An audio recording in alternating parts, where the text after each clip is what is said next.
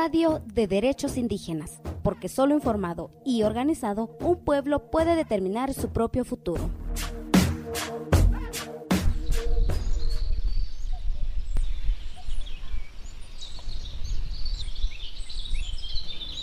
Según el informe del Banco Mundial titulado La mujer, la empresa y el derecho 2022, alrededor de 2.400 millones de mujeres en edad de trabajo no tienen igualdad de oportunidades económicas y 178 países continúan con barreras legales que les impiden participar plenamente en la economía.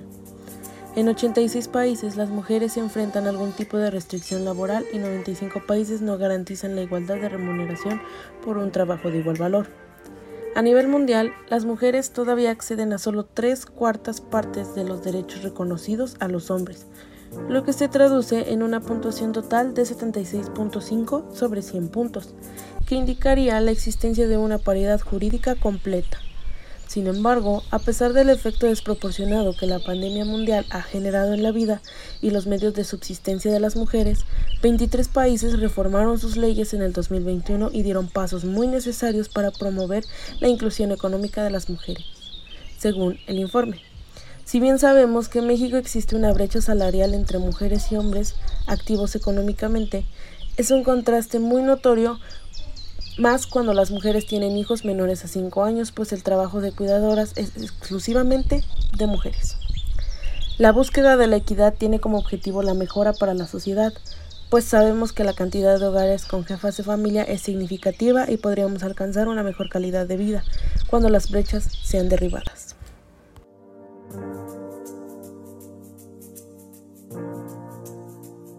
Hola, buenas tardes. Mi nombre es María Magdalena Tilano Alba.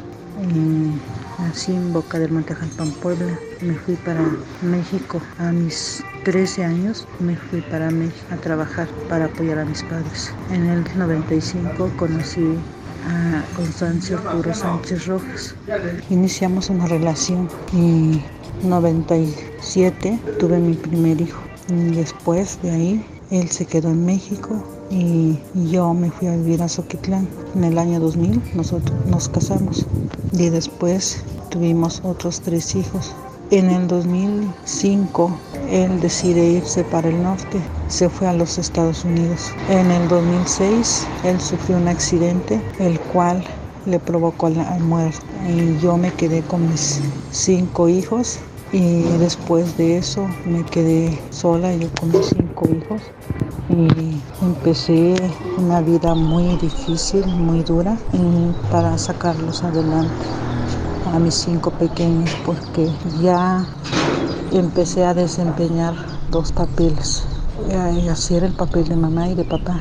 Empecé a trabajar muy, muy duro, muy fuerte para sacarlos adelante a mis hijos. La verdad sí me, me ha costado muchísimo.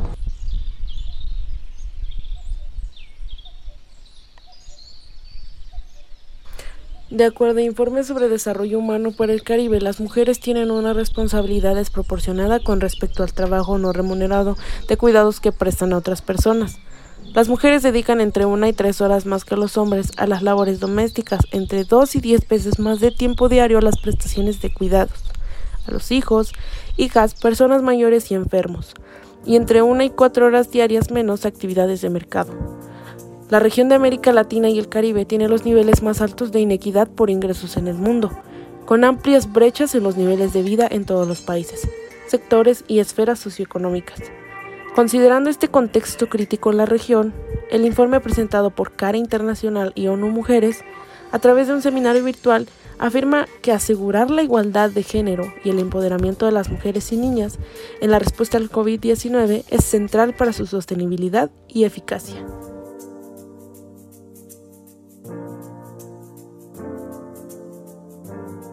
Eh, me ha costado muchísimo, puesto que mis hijos todavía estaban pequeños, no tenía con quién dejarlos, quién me, quién me podía cuidar a mis pequeños para poder ir a trabajar, puesto que a veces los dejaba solos de que no había alguna persona que me ayudara, que los cuidara, los dejaba solos por irme a trabajar y para traerles algo que comer en la casa. Estaban estudiando, yo iba a las juntas a las faenas.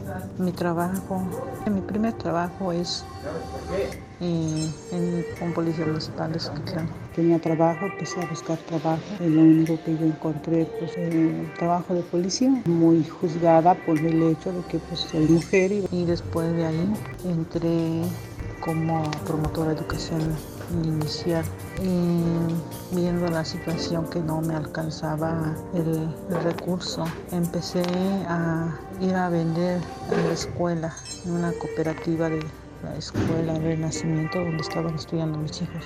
Todos los días iba a vender y trabajaba como promotora. Después de ahí me era muy difícil porque tenía que caminar muy lejos, ir cargando las cosas y sí, la verdad era muy poco difícil. Decidí conseguir otro trabajo ya que Solicité el trabajo en el ayuntamiento como intendente.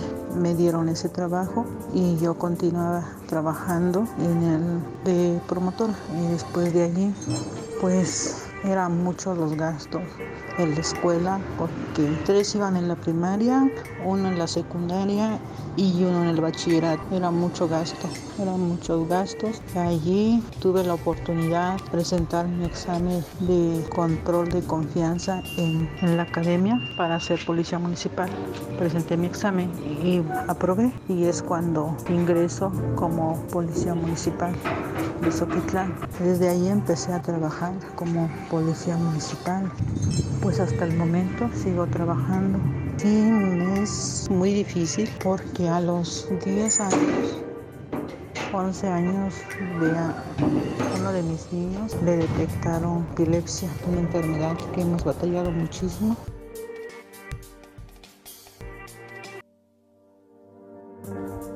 Es importante que desde nuestras comunidades podamos generar acciones globales, iniciando con derribar la brecha de oportunidades entre hombres y mujeres.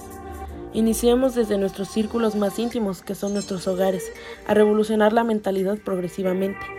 Vivimos en un mundo de constante cambio. Debemos poner un granito de arena. Desde nuestra comunidad y radio comunitaria en conjunto promovemos los derechos de las mujeres y las niñas, promovemos la inclusión y creemos que existe un mejor mundo para todos. Acompáñanos en el siguiente capítulo y sigamos descubriendo el impacto de los textiles a nuestro planeta. Cuéntenos qué desea escuchar sobre derechos de pueblos indígenas. Búscanos en Facebook y Twitter como CSORG72.